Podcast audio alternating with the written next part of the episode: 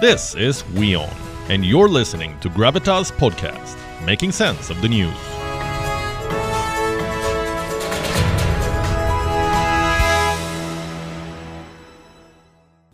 And the ground offensive, you could say, is easy to track, easier to track. You can see the soldiers, you can see the tanks, you can see who's winning and who's not. But what about the digital offensive? That's a lot harder. For starters, we don't know what is real anymore. Take a look at this video. What do you see? President Zelensky of Ukraine addressing the media, the same green t shirt, the same background, classic Zelensky.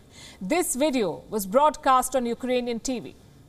But the viewers were in for a surprise because in this video, Zelensky was not condemning Russia. He was not calling for peace. He was asking his soldiers to surrender. I know it's shocking, except this is not the real Zelensky. This is a deep fake video. It was broadcast on Ukraine TV by Russian hackers.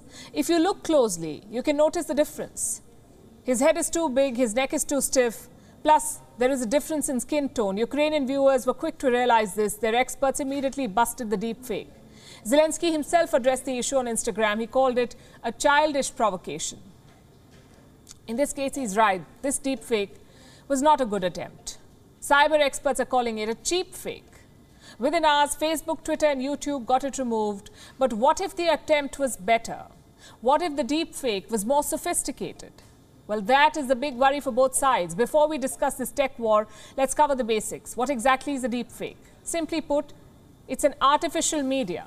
You can put someone's face on another person's body. You can make them do anything, admit to crimes, spread fake news, anything you want. It's like photoshopping on steroids. This video should give you a better idea. Killmonger was right. Or uh, Ben Carson is in the sunken place. Or, how about this? Simply, President Trump is a total and complete. Moving forward, we need to be more vigilant with what we trust from the internet. That's a time when we need to rely on trusted news sources. It may sound basic, but how we move forward in the age of information is going to be the difference between whether we survive or whether we become some kind of dystopia. Thank you.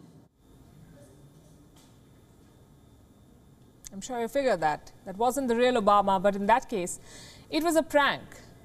There were no real stakes.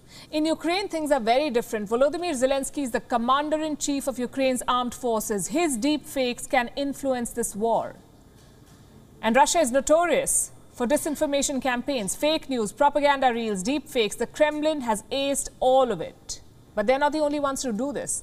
The history of disinformation is as old as the history of war. I can give you many examples. Here's one from the Second World War. The Allies were planning the invasion of Sicily in 1943, but they needed to draw the Germans away. So, what did they do?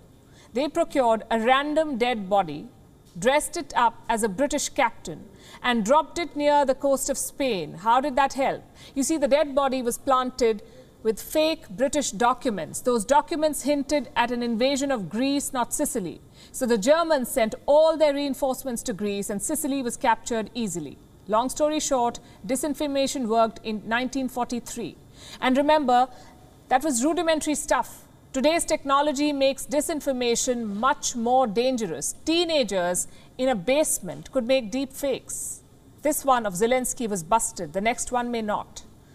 And it's not just Russia. The West is also waging a disinformation war. Take this video, for instance. Again, what do you see? President Putin giving one of his typical addresses, except the content is shocking. In this video, Putin says Russia has surrendered. He's asking Russian soldiers to leave Ukraine. Needless to say, it's a deep fake.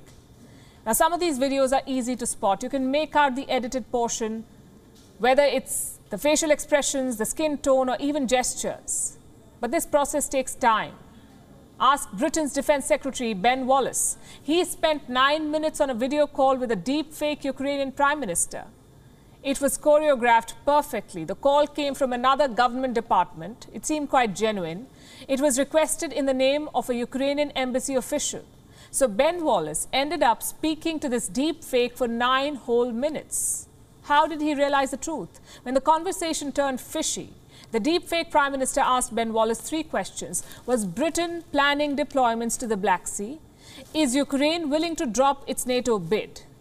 And should Ukraine get nuclear weapons? Wallace realized something was off. Within seconds, he cut the call.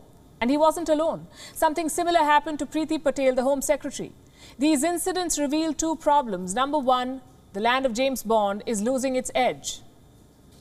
And number two, Russia is stepping up its disinformation campaign. Targeting two NATO ministers is not everyday propaganda. Does this mean Russia is getting desperate? Or was this digital offensive always part of the plan? Either way, it's a wake up call for everyone. We used to say, see it to believe it. Well, not anymore. Now it is see it, analyze it, run it through a computer, and then believe it.